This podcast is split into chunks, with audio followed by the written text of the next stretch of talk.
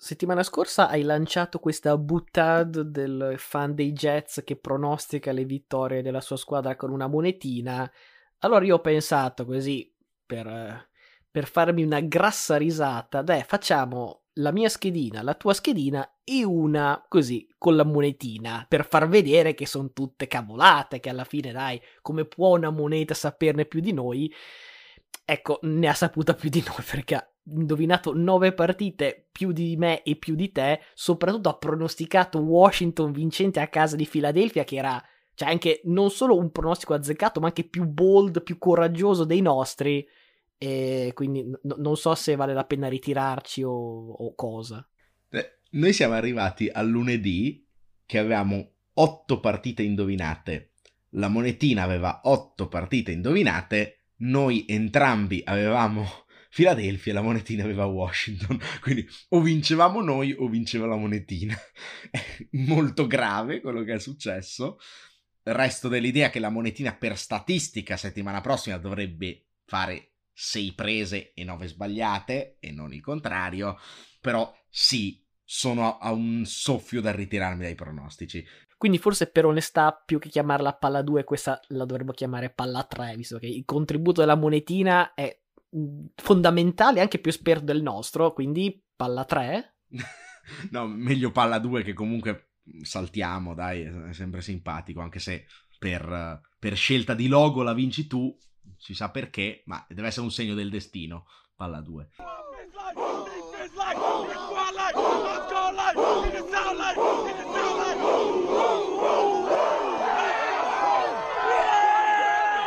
Let's go!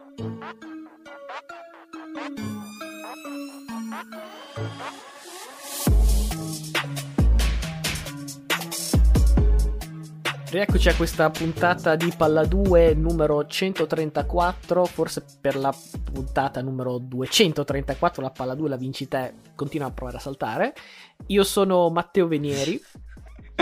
Io sono sempre Luca Bolognesi e eh, direi che eh, ci buttiamo subito nel primo segmento perché eh, lo sforamento come al solito è assicurato so già qual è la prima partita delle tre che hai preparato. Non possiamo che partire con la partita più bella della settimana, dell'anno, del millennio. Non lo so, eh, so che Buffalo Minnesota è stata fantastica. Beh, forse da, da, dal, dal, famoso Thursday night Rams uh, contro Kansas City. La differenza è che mi ricordo che era un Monday night e io ero in un diner e la TV l'avevo tipo dall'altro lato della sala dell'angolo e quindi avevo sotto, penso, sicuramente un frappè, questo me la ricordo, e credo... E questa è grave che non fosse una birra. Calma, però credo anche waffle e pollo fritto e quindi sai, un conto è guardare Mahomes e un conto è guardare il pollo fritto, perché tutte e due hanno soddisfazione, pare vedere che il pollo fritto ne dà anche di più, personalmente. um, però parliamo di questa partita. Um, perché perso, diciamo, nei meandri delle mille cose che sono successe è il fatto che l'inizio sia tutto pro Bills. Intanto perché Josh Allen gioca e non era affatto scontato perché c'è stato grande mistero attorno alla cosa. E poi perché sembra che proprio perché lui non era al 100%, tutti gli altri dei Bills volessero dare un quid in più.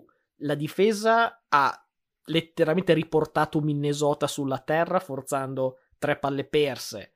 Singletary segna due touchdown dopo che era stato a secco tutto l'anno, quindi sembra che un po' come a Dallas di Cooper Rush, no? Perché lì non c'era Prescott, qui eh, Allen non era il massimo, sembra che tutti diano qualcosa in più. Il problema è che appunto le partite durano quattro quarti, a volte anche di più come questa, perché c'è di mezzo l'overtime, e ormai sono tre settimane, forse anche di più, se andiamo a guardare anche la partita con Miami di qualche settimana fa, la tendenza dei Bills, facciamo pure la tendenza di Allen, è quella ormai di buttare partite che sembravano vinte.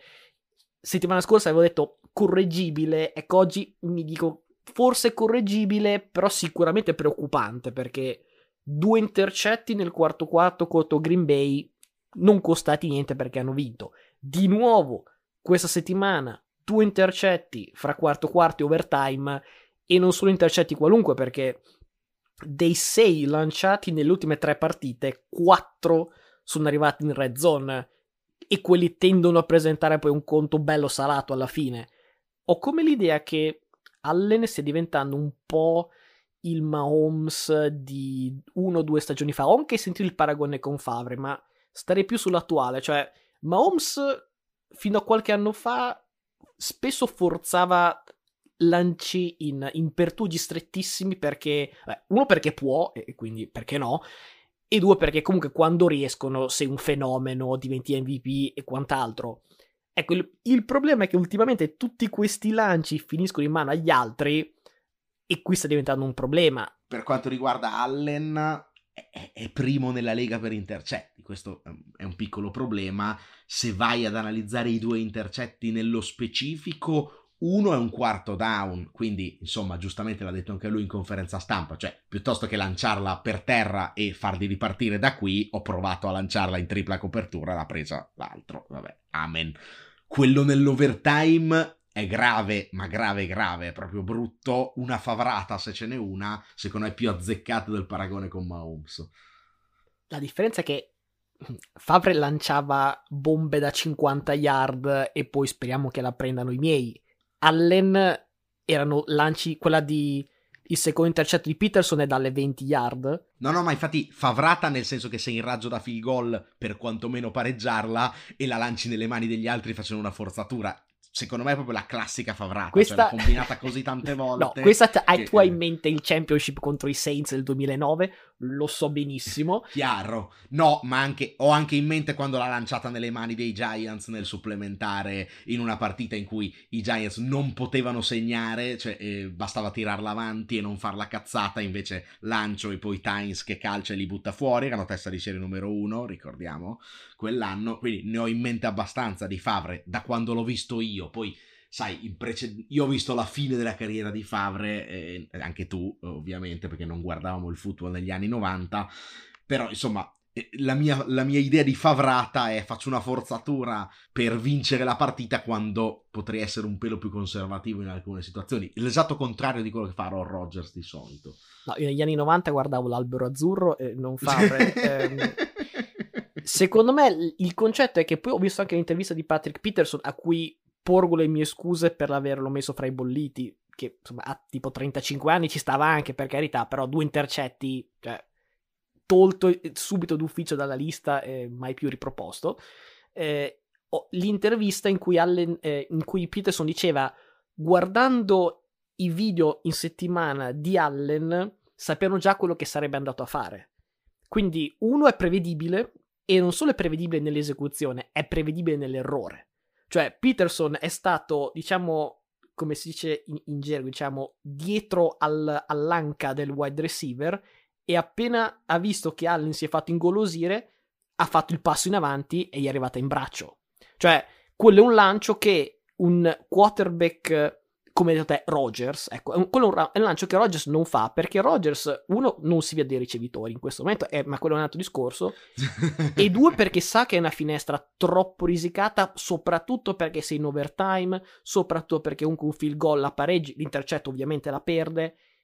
Lui, Allen, voglio dire, mi è sembrato proprio che avesse pensato lì, no, no, ci passa. Cioè, il pertugio era di quelli un po' tipo eh, non lo so, dove, dove, la palla sembra quasi passi fra le mani del cornerback e miracolosamente arrivi in mano al wide receiver. Cioè, lì serviva un miracolo del genere. Peterson, o penso anche il 90% dei cornerback, se va male la droppano, ecco, però non è mai ricezione, non è mai touchdown. Quella palla lì, come gli stai lì sull'anca e questo vede partire la palla, basta passargli davanti e la palla è tua e l'altro non può fare più nulla dai, eh, tolgo il paragone con Favre, mi ha ricordato più il, un po' il Tony Romo di alcune situazioni, cioè un giocatore che ogni tanto sbrotola nel senso che si sente di poter fare qualunque cosa e in realtà il QB deve sapere che non può fare qualunque cosa. Tra l'altro aveva chiuso un tot di down correndo, non dico che potesse essere una, una, buona scelta continuare a giocare in quel modo, però insomma, eh, giustamente l'ha detto anche in conferenza stampa, è stata una, una, brutta lettura, l'ha detto un po' svicolando dalla domanda, più che altro il problema è che fosse una, ma come dici tu, cioè comincia a essere il solito sospetto. Buffalo, diciamo, era una squadra che vedevo come molto solida in difesa e poi in attacco faceva sempre il compitino, poi si è visto eh, nei playoff no, il Super Allen che quando serve oltre al compitino può fare anche Superman, bisogna secondo me che non faccia sempre Superman, cioè deve tornare a fare il compitino e poi una volta ogni 4-5 partite, quando sei disperato, meno 7 a 20 secondi dalla fine, come era al, eh, al Divisional contro i Chiefs, fai il Superman, che anche se sbagli comunque rispalle al muro. Lui sta facendo un po' troppo il Superman, quando è sopra, tra l'altro, magari pure il gradasso. Non è il modo giusto per vincere le partite di football. Passando dal lato di Minnesota, eravamo rimasti almeno 17 sembrava tutto finito, già meme contro Causis e compagnia. Ecco, e lì parte la remontada. Ovviamente c'è un'azione che poi ovviamente andiamo a discutere, eh, che ha fatto il giro del mondo, ma se c'è un momento che gira la partita è la corsa di 81 yard da Alvin Cook.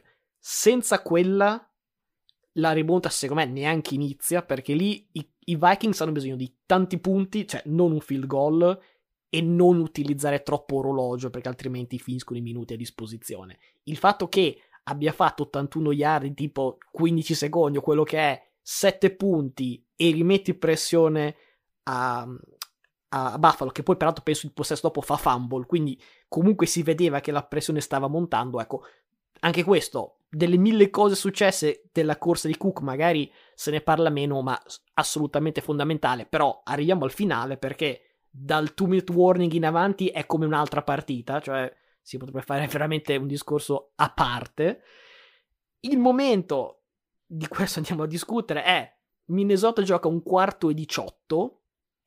Il lancio di Cousins è sostanzialmente un Hail Mary perché ha appena preso un sack. Peraltro, avesse chiuso lì la partita, avevo già pronto l'appunto. Di nuovo Von Miller gioca una partita magari in sordina, poi la giocata decisiva, sex su terzo down e lì l'ha vinta. Ecco, quello è un appunto che fantasma, perché a questo punto è inutile, non è successo, però... Come le, come le statistiche di Allen del primo tempo, tagliato. Ecco, esatto. T- taglio, eh, lancio per Justin Jefferson.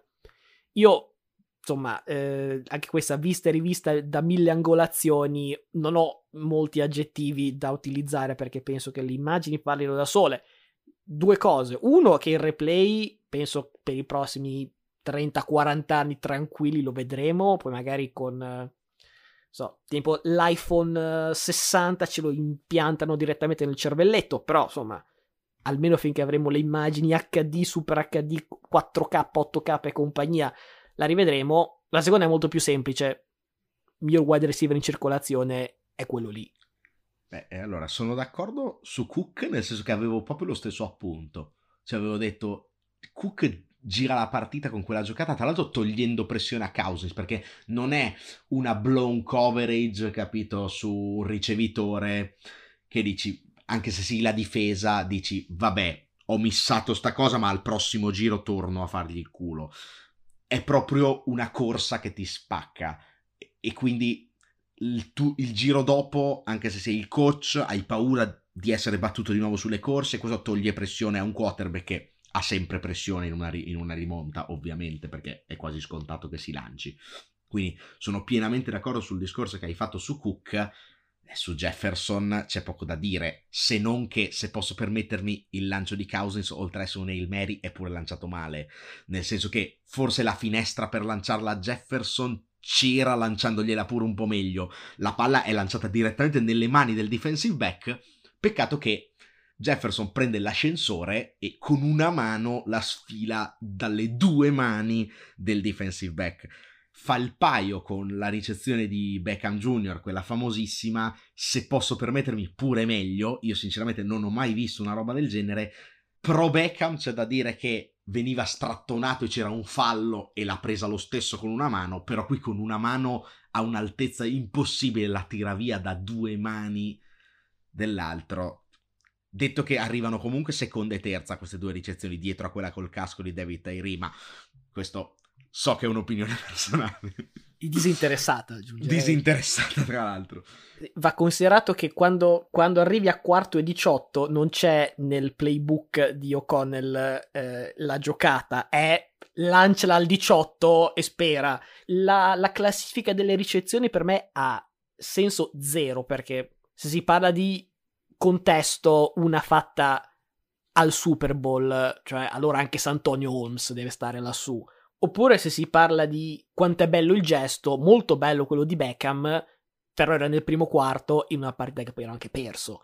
Quindi magari si può dire quarto e 18 è molto più importante di primo quarto, però nel Super Bowl, però non è pulita come la di Beckham. Quindi, cioè, alla fine ognuno ha le sue preferite. Cioè, in tutto questo assolutamente dimenticata quella di Hopkins in tripla copertura tipo un anno fa e contro proprio i Bills. Cioè, sì, ci sono tantissimi bei gesti che magari c'è più significato, magari c'è più gesto tecnico, magari c'è più momento della partita, ma chi se ne frega, sono tutti bellissimi, non facciamo figli e figliastri. Eh, dicevo prima dei momenti dove sembrava finita perché Minnesota arriva a un'unghia dall'end zone e non converte, quindi è finita lì? No, perché Allen fa fumble, Kendricks in qualche modo la recupera, quindi è finita lì? No, perché si va in overtime. Di nuovo i Vikings hanno palla dentro il 5 di Buffalo, però manca il bottino grosso. Qui non voglio fare polemica arbitrale perché è il tuo mestiere, lungi da me rubartela, però già sul QB sneak di Cousins misteriosamente manca la ripresa dal pylon di sinistra, ma sarà un caso. Nel drive, quello del, del pari, netto drop di Gabe Davis, acciderbolina, non c'è tempo per la, la review e quindi pallone snappato, come dimenticato. Ecco, in overtime, placcaggio su Cook decisivo della difesa di Buffalo, che al trascurabile vantaggio avere 12 giocatori in campo. Dicete voi di cosa fare eh, con, questa, con, queste informazioni, io no, non dico altro, le presento, poi le conclusioni le, le tirate voi. Palla in mano ad Allen in overtime, il field goal la pareggia, il touchdown la vince, come già detto, intercetto in red zone e come direbbe un noto filosofo, bold on lie.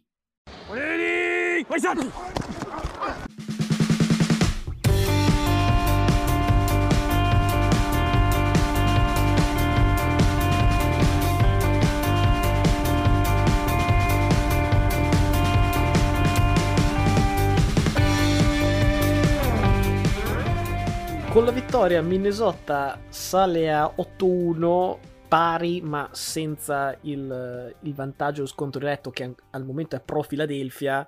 Eh, interessante che hanno giocato sotto la neve di Buffalo, ora hanno tre partite in casa, la prima delle quali contro Dallas ed è lì che andiamo a parare, perché la seconda partita che andiamo a trattare è la sconfitta dei Cowboys contro Green Bay, così io ho indovinato il pronostico pazzo nel primo, tu nella seconda, peccato fosse anche il mio prudente, quindi c'è, c'è un po' meno di soddisfazione di questa cosa qua. Eh, era la partita del ritorno di Mike McCarthy a Lembo, eh, però si è presentato facendo tipo il cosplay di, di Lombardi col cappottone, insomma, un po', un po' retro, non so se l'ha trovato nel mercato delle pulci di Green Bay. Eh, anche questa si decide in overtime e la domanda che faccio a entrambe le squadre in questo senso è la stessa, cioè questa partita è il segno di un cambio di rotta o è solo un'anomalia? Mi spiego. Per Dallas la stranezza è il modo in cui la difesa si è sciolta come un calippo a Ferragosto. Sulla carta l'identità della squadra ormai acclarata è si va avanti, specialmente usando il gioco di corse, e poi si mette, diciamo, il bottino in banca con la difesa che protegge il vantaggio. Sicuramente due intercetti di Prescott non aiutano, però comunque arrivano nel primo tempo. Essere più 14 e poi prendere un parziale di 17 a 0 fra quarto quarto e overtime da una squadra che una settimana prima aveva faticato a fare 9 punti contro i Lions è un pessimo segnale e appunto va capito se vabbè è successo perché comunque storicamente soffrono sempre i Packers, i Cowboys o forse abbiamo sopravvalutato un po' la difesa. Per quanto riguarda Green Bay, che spezza la striscia di 5 sconfitte di fila, eh, con un piano partita che oserei dire made in palla 2, visto che è da un po' che ci chiedevamo perché la Fleur non, non si affidasse più ai suoi running back, finalmente lascia che Jones e Dillon abbiano più tocchi ed ecco 207 yard corse e vittoria Però anche qui vorrei capire se e quanto soprattutto la tendenza continuerà perché è da vedere che Rogers, che ricordo comunque costicchia quei 50 milioni, sottoscrive da qui a fine anno un piano partita dove letteralmente Green Bay corre il doppio di quanto lancia, sono 39 corse e 20 lanci. Ecco, se lui si accontenta di fare il Jimmy G dei ricchi, dove insomma i running back fanno il grosso del lavoro e poi lui ha quelle 5-6 opportunità di play action e bomba per il bottino grosso, peraltro con lanci che comunque sa ancora fare e con grande precisione. È una, è una Green Bay che non darei più per morta, molto difficile vincere la division, ma poi insomma chissà che non possa arrivare alle wild card e fare rumore da lì con questa nuova filosofia. Però insomma il calendario è difficilissimo, quindi anche solo arrivare alle, alle wild card sarà complicato. Se Green Bay effettivamente da qui in avanti è questa, può farsi, come dire, strada ai playoff. Se invece appunto è successo una volta, ma poi da settimana prossima si torna a lanciare 45 volte con Rogers, allora tutto cancellato.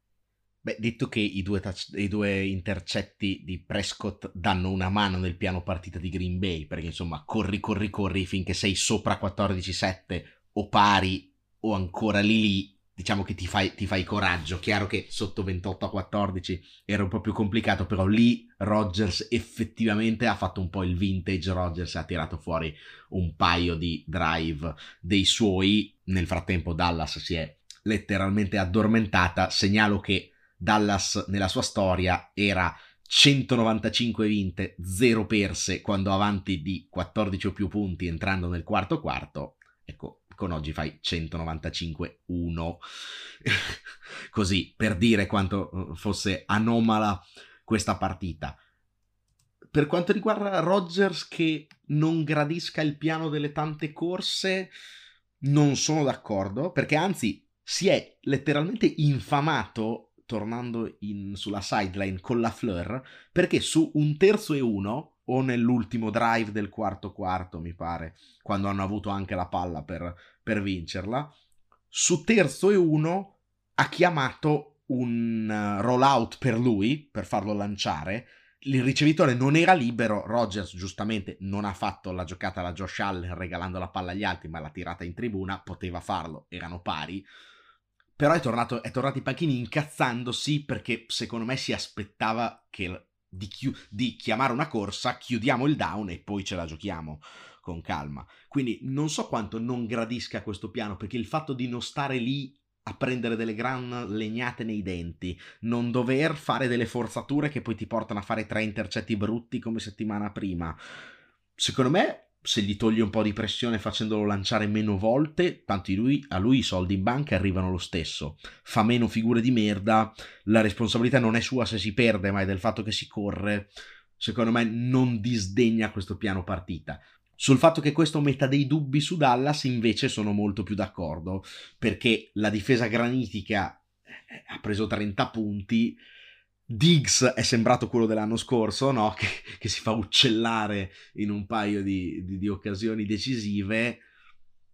Eh, se alla prima partita in cui sono un attimo tirati e non possono dominare e vincere facile, si sciolgono in questo modo, sappiamo già come va a finire ai playoff, che poi non sarebbe neppure una novità per Dallas. Per il commento dell'ultima partita eh, mi sembra giusto lasciare il commento alla monetina perché lei lo sapeva, perché lei lo sapeva. Sarebbe poi la testa di George Washington. Presidente, ma eh, cos'è che aveva visto nella, nella, squadra in Washington? Forse è per quello, perché il presidente capitale Washington forse era un po'... È un po' parziale il, il prezzo, eh, però mi, mi, mi sembra che continui a guardare a sinistra senza aprire bocca, quindi niente, parlo io. Eh, finisce lunedì sera il sogno perfect season degli Eagles per mano dei Commanders che penso l'ultima squadra che quando andavamo a guardare la stagione, no, il calendario di, di Philadelphia pensavamo fosse capace di riuscirci. Tu dicevi, eh, devo ancora giocare due volte con New York. Invece è l'altra squadra eh, di, della division che, che li uccella, che sono appunto i Commanders. E quello che va capito è cosa ha fatto di diverso Washington rispetto alle altre squadre. Detto che già ci aveva giocato, ci aveva anche perso male a inizio stagione. Io due cose. Eh, ma c'era Vance e non il GOT Taylor Heineke. Ecco, facciamo tre cose. Ho notato. Una è che c'era Heineke, e questa ce la togliamo velocemente. Eh, la seconda è che Philadelphia soffre molto le corse, specialmente da quando si è fatto male il rookie eh, defensive tackle. Finora si era notato poco e mm, la mia idea è che siccome spesso e volentieri comanda le partite, addirittura era mai stato in svantaggio nei secondi tempi fino a, appunto a questa, questa settimana, a quel punto induci gli avversari a correre meno, a lanciare di più, che è il piano perfetto per la difesa di, di Philadelphia che ha a mani basse la migliore secondaria e direi che anche questo si è visto. Washington, merito loro, hanno avuto il coraggio di, di restare fedeli al piano partita, che fossero avanti, che fossero a inseguire, hanno continuato a correre, correre, correre, così facendo hanno guadagnato campo, stancato la difesa che alla fine era in debito d'ossigeno, hanno stradominato il cronometro e, non indifferente, hanno ridotto poi il numero di possessi di Hertz. La terza chiave, secondo me, è anche stato forzare palle perse, perché tempo fa avevamo citato eh, l'irreale, per quanto era positivo, turnover differential degli Eagles, e lunedì la tendenza è stata completamente invertita. Raro intercetto di Hertz nel primo tempo, poi tre fumble nel secondo. Quando perdi quattro palle in una sera, dopo che ne avevi perse tre tutto l'anno, poi insomma, che sia Heineke o che sia qualunque quarterback, fai fatica a vincere contro chiunque. Poi, giusto per dovere di cronaca va detto, un fumble viziato da un'ovvia face mask non vista, un altro era l'ultima palla, quindi disperata serie di lateral, è finita poi fumble, ritornata in touchdown. Però insomma, stavolta, eh, come dire, la, la, la, sfiga ha presentato il conto, l'ha presentato tutto nella stessa sera, quindi magari è meno una tendenza, è più una serie di sfighe, però intanto è successo, buon per Washington che l'ha sfruttata e a sentire AJ Brown forse non dispiace troppo neanche a Philadelphia che ha detto vabbè ora ci siamo tolti questo peso di, di perfect season e possiamo essere un pochino più tranquilli. In tutto ciò a un certo punto ho letto, non era finita la partita, però a un certo punto ho letto minutaggio con la palla in mano, Washington 31 minuti, quasi 31 minuti, Philadelphia 7 e mezzo, ecco, fa fatica a vincere anche Mahomes se gli fai toccare la palla per 7 minuti e mezzo contro mezz'ora, cioè è difficile.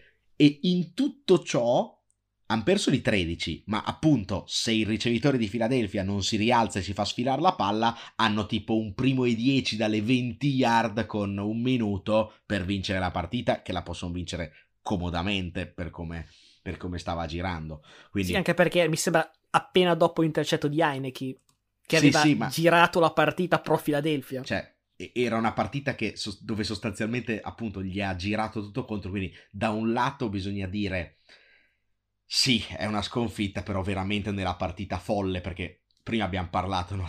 abbiamo citato eh, il tema arbitrale per Buffalo Minnesota, ma qui veramente ce n'è per tutti i colori, perché il face mask è veramente eh, imbarazzante e secondo me è imbarazzante la regola che non lo fa rivedere, perché tu vai a rivedere un fumble, se il fumble è causato da un palese fallo, ce la fanno pure nel calcio uh, a usare la VAR, o almeno ci provano, non sempre funziona, però cioè, non è possibile che non possa tornare indietro la decisione, perché cioè, lì è veramente clamoroso, anzi ha rischiato anche di farsi male in quella, in quella situazione. Ecco, quindi da un lato diciamo da assolvere totalmente gli Eagles, cioè non è una sconfitta che mina esageratamente il valore di una squadra che era imbattuta fino a lì. Dall'altra parte, però, bisogna ricordare che i segnali c'erano tutti. Cioè, una squadra che settimana scorsa era pari all'intervallo con Houston quindi poi ci sta di perdere con Washington che è un po' meglio di Houston, no? Le vittorie erano a Detroit di 3 contro, contro una squadrazza. Poi vabbè, una solida vittoria contro Minnesota, però ricordiamo contro Kirk Cousins in prime time, che è un'altra roba dal Kirk Cousins che ha incontrato Buffalo. Poi at Washington con Carson Wentz, bidone, contro Jacksonville, pietà, ad Arizona stendiamo un velo pietoso, contro Dallas senza Dak Prescott ma con Cooper Rush, contro gli Steelers che sono imbarazzanti, appunto faticando a Houston.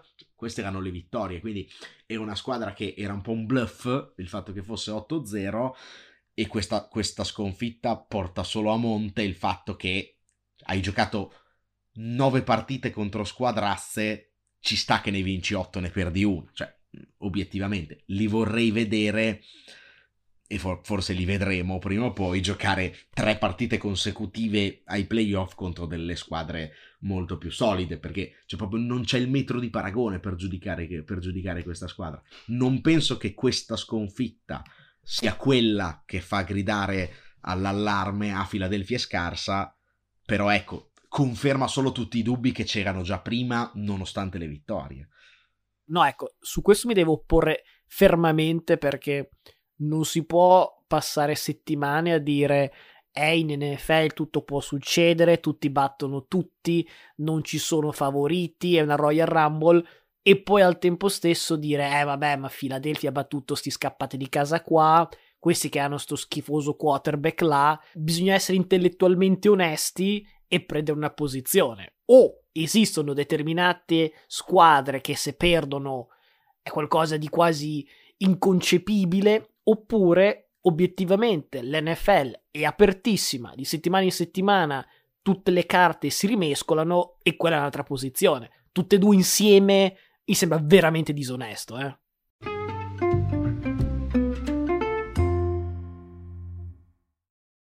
Personal foul, unnecessary roughness, number 92 of the defense for throwing a punch. Number 92 is ejected.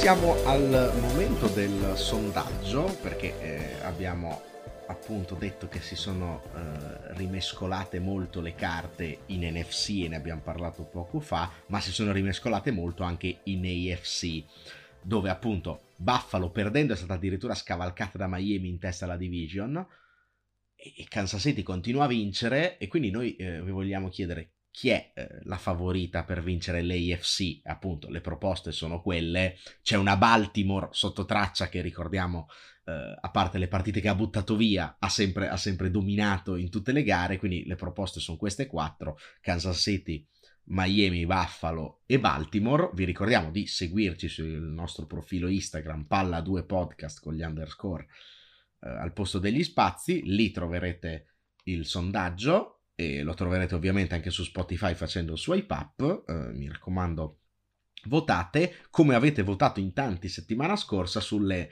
eh, quelle che noi avevamo proposto come elezioni, visto che c'erano le elezioni di midterm negli Stati Uniti, avevamo provato a fare degli awards un po' alternativi di metà, di metà stagione NFL. Adesso eh, Matteo ci spiega come sono andate. Immagino che tra l'altro il tuo spoglio sia stato spero più veloce di quello delle midterm, visto che penso i risultati dell'Arizona sono arrivati, so, due giorni dopo. Il primo risultato a sorpresa è che Luca è stato eletto governatore dell'Alabama. Non male. Non era neanche in, neanche in scheda, però è successo questo, quindi complimenti. Eh, peraltro, visto che avevi la testa dell'elefante, sei anche repubblicano, questo mi stai dicendo. Non rispondo. Mi, mi, avvalgo della facoltà di non rispondere. Eh, sì, lui non risponde, però ricordo l'endorsement di, Trump, eh, però facciamo finta di niente. Eh, oggi però insiste, ma voi vuoi sforare proprio, cioè è certo. un'intenzione. Eh, allora, avevamo cinque elezioni, no? come fossero cinque stati. Il primo era l'MVP, come dire, il tempismo è, è tutto a volte nella vita, no? Ecco, stravinto da Josh Allen, che se posso dire oggi non penso lo stravincerebbe in questa maniera eh, dominante. Interessante che il primo inseguitore è un non quarterback, ovvero Tyreek Hill. Altrettanto interessante che Mahomes abbia preso solo il 3% dei voti, perché mi risulta che dopo le ultime eh, prestazioni un po' horror nei finali di Josh Allen, le sue prestazioni sono crollate e oggi il favorito è Mahomes. Vai te a capire. La seconda elezione era per l'LVP, il Least Valuable Player, stravinto da Aaron Rodgers, che a sua volta penso oggi sarebbe magari una pick un pochino meno popolare. Ehm, sono molto deluso che Jonathan Taylor abbia preso solo il 4% dei voti, ma siccome il mio voto pesa per l'80% e il nuovo vincitore è Jonathan Taylor, l'ha detto che l'avevi truccata questa cosa qua, quindi cioè, perché non, non farlo davvero? Terzo era il prossimo coach pronto a saltare, interessante testa a testa, eh, proprio un po' come in Arizona. Uh, non è il coach dell'Arizona, intesi come Cardinals Kingsbury, che pure ha preso la sua fetta di voti, ma il testa a testa è fra Hackett e attenzione, l'outsider LaFleur.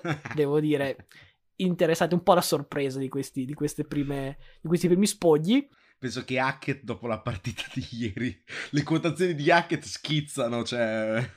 A proposito di sorprese, la, la successiva elezione era per la, il giocatore più sorprendente di questa stagione, vittoria bulgara di Gino Smith, ma talmente dominante che io ho pubblicato i sondaggi no, uno dopo l'altro, perché non puoi prepararli tutti e poi pubblicarli insieme. E nel tempo che ci ho messo da pubblicare l'MVP a quello in cui stavo preparando l'LVP, ho avuto vari messaggi di ascoltatori che dicevano no, no, io voto Gino Smith.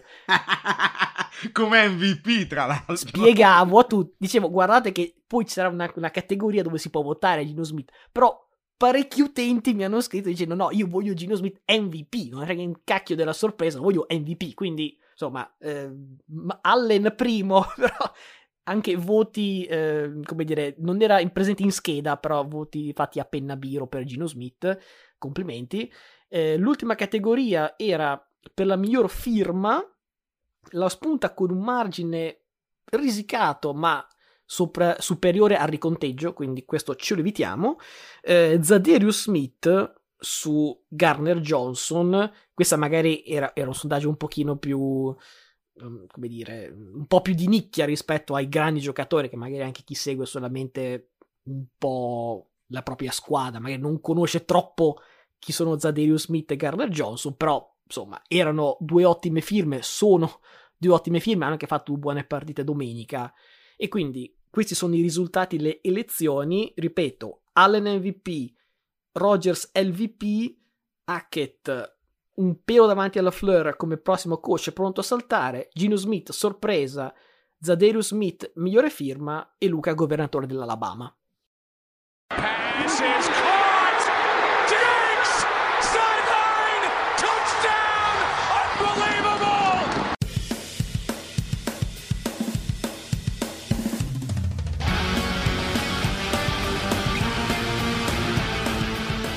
Continuiamo a parlare di football ed è il momento delle perle dagli altri campi.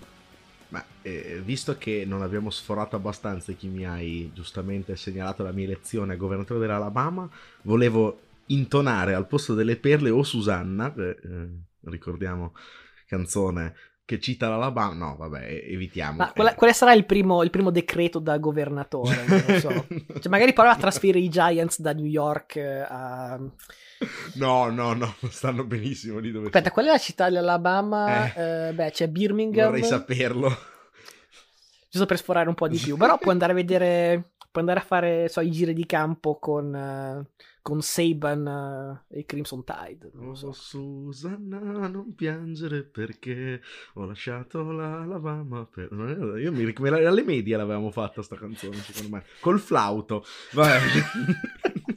Ce l'hai il flauto? Facciamo nuova, nu- nuova intro del podcast col flauto, vai. Questo è assolutamente uno dei momenti più alti, ma le, no- le, perle invece saranno ancora più alte perché spesso il filo conduttore di questa rubrica sono i quarterback, ma oggi è giusto partire dai ricevitori, perché Diggs e soprattutto Jefferson sono solo la ciliegina sulla torta di un weekend particolarmente ricco di ricezioni incredibili. Doppietta nella vittoria di Arizona in casa dei Rams, con entrambe le squadre prive del QB titolare.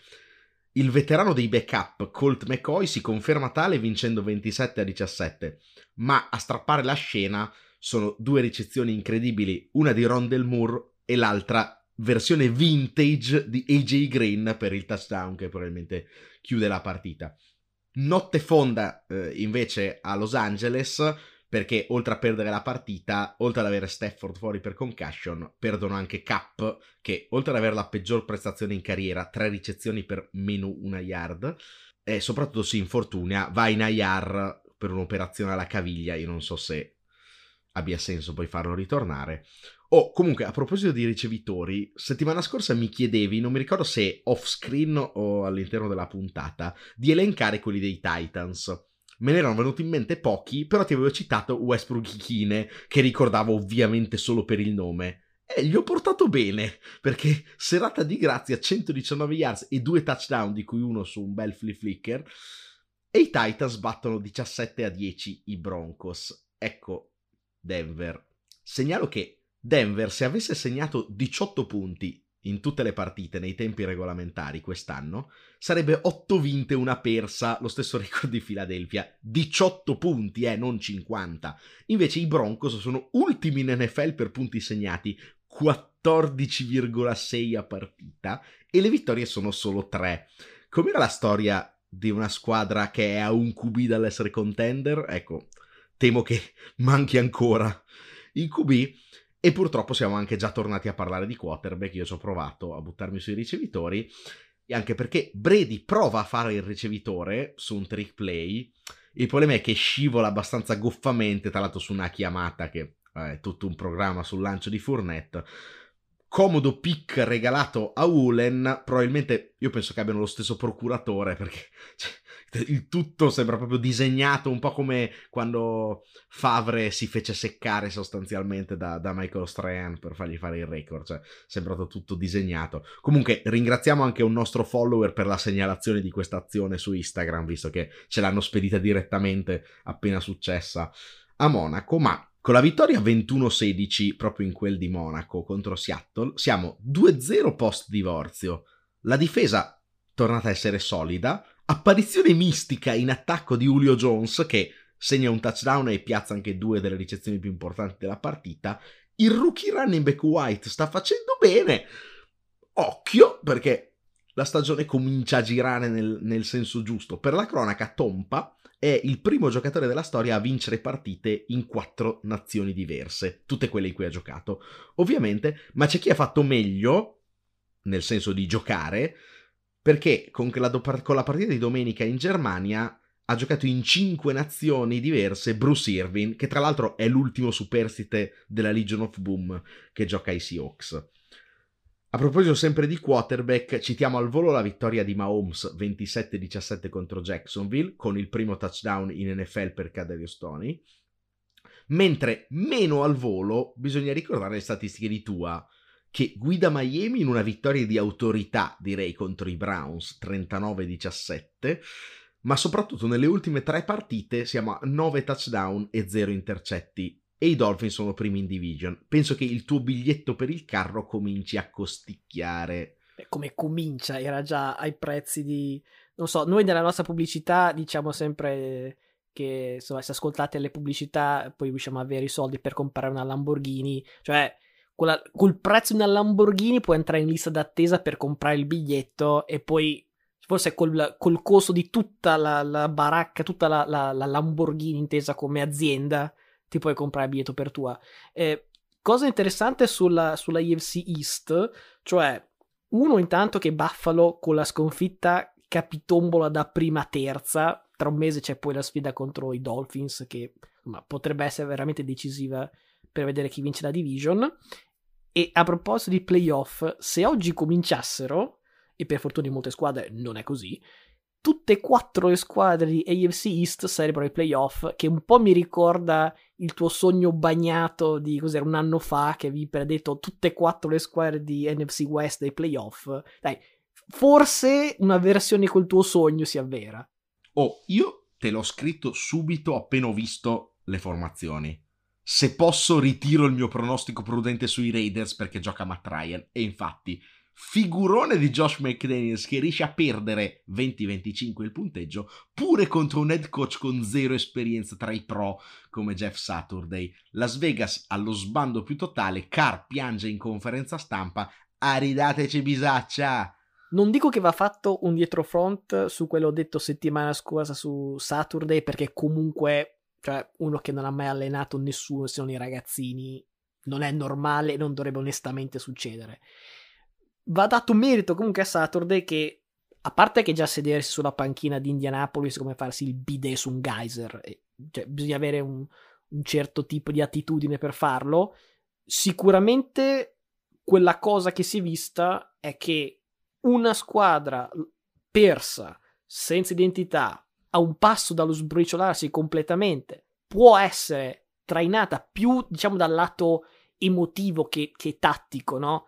Da una persona con una certa personalità. Se esiste una squadra che sta cosa la doveva sapere, non dico prevedere, ma quantomeno la capisce, sono appunto i Raiders, visto che appunto un anno fa hanno fatto quell'incredibile run con Bisaccia, eh, magari sì un po' lo rimpiangono. E un'ultima cosa sui Raiders che in estate avevo accennato come no, eh, spesso nel 2021 avessero sfangato partite proprio per il rotto della cuffia e ho detto in generale queste cose si bilanciano quindi potrebbe andare un filo peggio. Non pensavo però così male. In partite decise da uno score sono passati dal vincerne 7 su 9 lo scorso anno al perne 6 su 7 questo. San Francisco batte 22 a 16 i Chargers senza touchdown lanciati da Jimmy G con questa vittoria il record è 10 vinte, 2 perse da titolare in carriera quando lancia 0 touchdown. Direi, cioè, è il miglior record per ogni QB dal 1950 lanciando 0 touchdown. Il maestro assoluto di come vincere le partite senza metterci lo zampino. I want everybody to look at me. I'm a pass it to corn after I say one thing. That's a W. Let's eat one.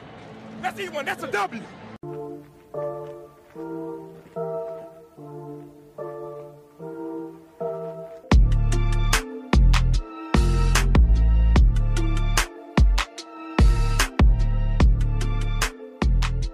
Con la sconfitta di Philadelphia si è sbloccato il ban contro i pronostici prudenti pro Eagles e quindi approfitto per prenderli. Peraltro avevano aperto meno 10 e mezzo dopo la sconfitta sono a meno 6 e mezzo quindi già una bella accettata. Prima parlavo di quanto soffrano le corse Jonathan Taylor ha avuto un, una bella pera di adrenalina col, col nuovo coach chissà che continui a fare il suo e faccia un altro flop di pronostici prudenti. Eh, pronostici pazzi dico plurale perché ne avrei due. Poi le butto lì tutti e due, magari eh, ne scelgo uno ufficiale, però poi penso metterò tutti e due in schedina. Sono tutti e due con la stessa quota a più 3. Una è Tennessee a Green Bay.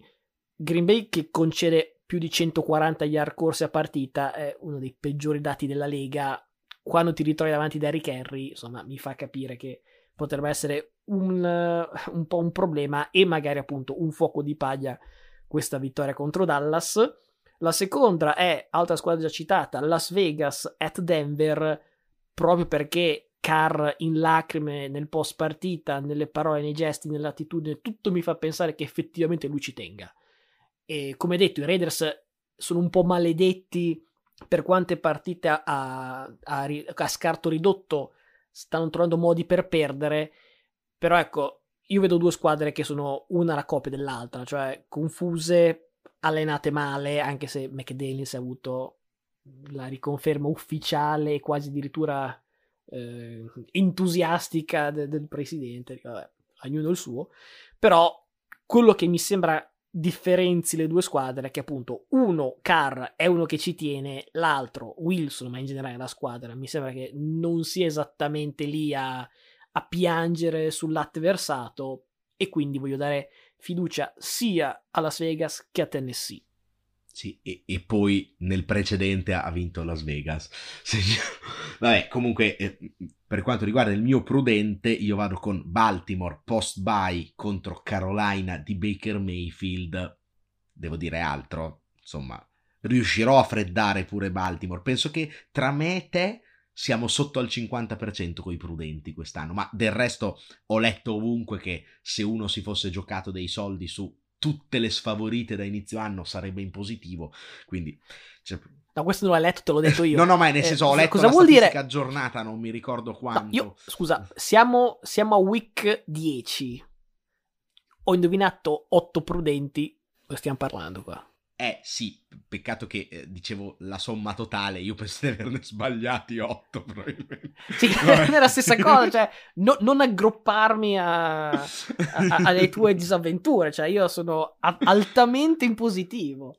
Come pazzo, detto che mi piacciono entrambi i tuoi, su Tennessee devo farci un pensiero, vedremo eh, poi giovedì, c'è anche da capire come, come Green Bay recupera con la settimana corta dopo, dopo una partita eh, comunque dove ha speso tanto. Io ne prendo una terza che è sempre un handicap 3 punti. Chicago sfavorita di 3 ad Atlanta. Io capisco che Fields trovi sempre il modo per regalarla agli altri, però ecco, l'ultima prestazione di Mariota mh, mm, mi fa pensare che forse gli altri hanno capito un po', eh, hanno ricapito cosa che si erano persi perché non giocava da un po' di tempo come difenderlo.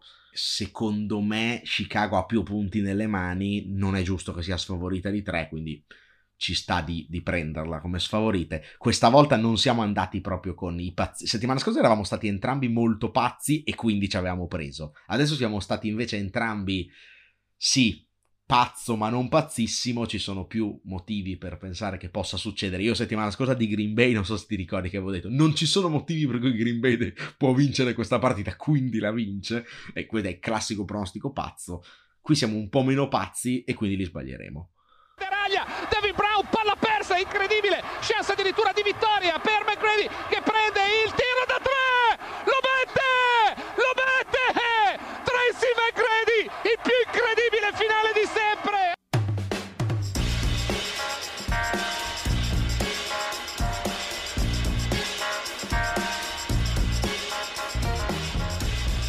velocissimo aggiornamento sull'NBA perché anche questa settimana eh, qualcosa è successo, io non ho seguito molto, mi sono fermato ai 51 di Garland, di cui 27 nel quarto quarto, pur perdendo la partita, con risposta il giorno dopo di Embiid che l'ha fatta grossa, ne ha fatti 59 con 10 rimbalzi, 8 assist, 7 stoppate, totalmente fuori da, da, ogni immaginazione. Ecco, io mi sono fermato a questo, ma so che tu nel tuo minuto, tra virgolette, che diventano 5, hai sicuramente qualcosa in più.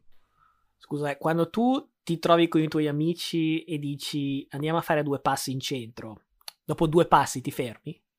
No, è un modo di dire, quindi un minuto, NBA in un minuto è un modo di dire. Poi è chiaro che insomma si, si sfora, ma è una metafora. Su, adesso non leghiamoci troppo a queste cose qua. Allora chiam- cambiamo nome alla rubrica e le chiamerò Perle in 5 minuti, visto che puntualmente durano 10. Eh, purtroppo dureranno 50 lo stesso. Aggiornamento alla soap opera Nets, ovviamente è cosa dovuta eh, pure in apertura. Alla fine Udoka resta sul divano di casa sua, ancora troppo radioattivo per essere assunto.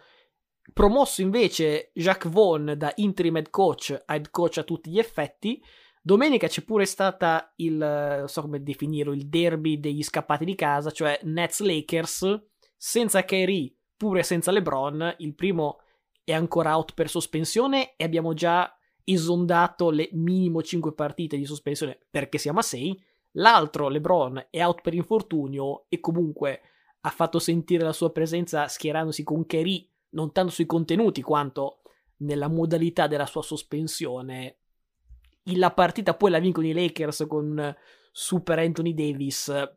Peccato che era solo la terza vittoria dei Lakers, sempre più a picco. Sempre Ovest, anche qui abbiamo un paio di aggiornamenti. Eh, altra squadra che parte malissimo sono i Timberwolves, l'esper- l'esperimento col doppio centro. Diciamo che è in fase di sviluppo, eh, c'è ancora parecchia confusione.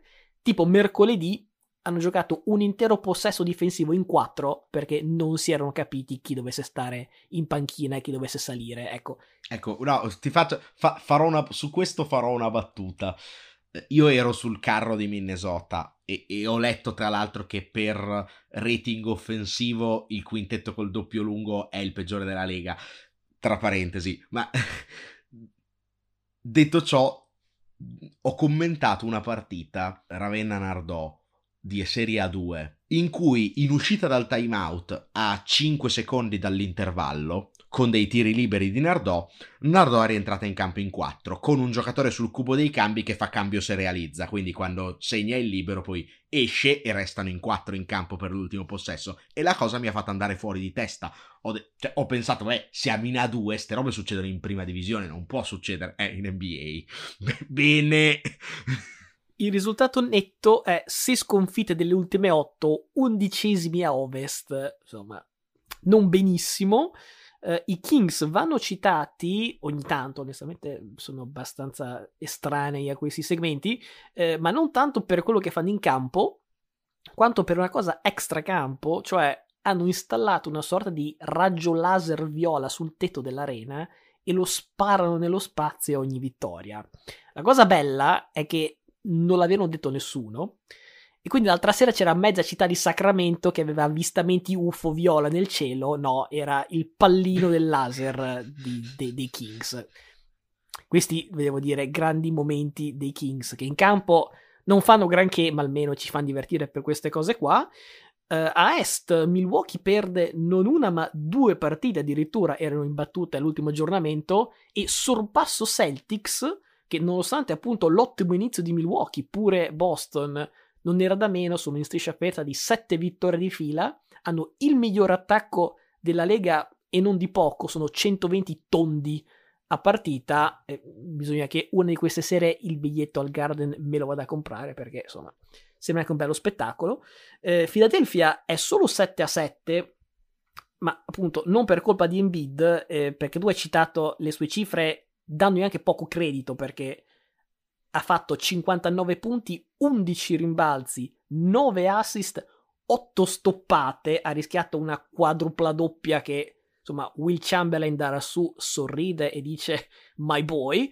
Eh, io mi fermo qua per il minuto perché già ovviamente è ben più di un minuto, però dopo bisogna che facciamo la nostra consueta rassegna delle nuove Jersey City Edition perché ho già visto che c'è un bel mix di capolavori e obbrobri incommentabili.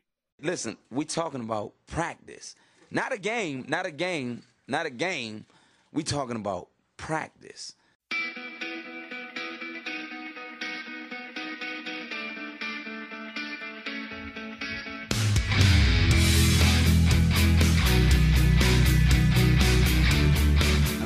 Ovviamente io ho cercato il, la foto con tutte le jersey, ma già le avevo viste di primo acchitto e la, quella che mi ha stupito, cioè quella che non c'entra nulla con le altre, quella di Golden State, è di un kitsch pazzesco. Devo capire se è bellissima o bruttissima. Allora, io l'ho messa, diciamo, fra quelle bocciate, ma cioè non bocciate bocciate, è più un come dire, eh, eh, nobile idea, rivedibile esecuzione, perché all'inizio non l'avevo capita, perché se non l'avete vista, dopo le postiamo tutte sui, sui social, le potete vedere lì. Praticamente sono nere, diciamo, dalle spalle fino quasi alla vita, e poi c'è questo fiore giallo che sboccia. Io il senso non l'avevo compreso perché, boh, è un fiore. Ecco, pare che invece questo simboleggi l'anniversario del suffragio femminile, quindi cosa vuoi dire? Che le donne non dovevano votare? No, cioè è ovvio che eh, è, è, un nobile gesto, però il fatto è che quando giocano, ovviamente la jersey va dentro i pantaloncini e quindi sembra solamente una jersey nera. Non lo so, mi sembra un po', un, un po confusa come idea, però c'è sicuramente diverse, perché le altre, specialmente quest'anno, mi sembrano molto noiose, molto già viste, cioè tipo classica New Orleans, ogni anno hanno quella del Mardi Gras, sono sempre i soliti tre colori, una volta sono in alto, una volta sono in basso, una volta sono orizzontali, una volta sono verticali, ma è sempre la stessa.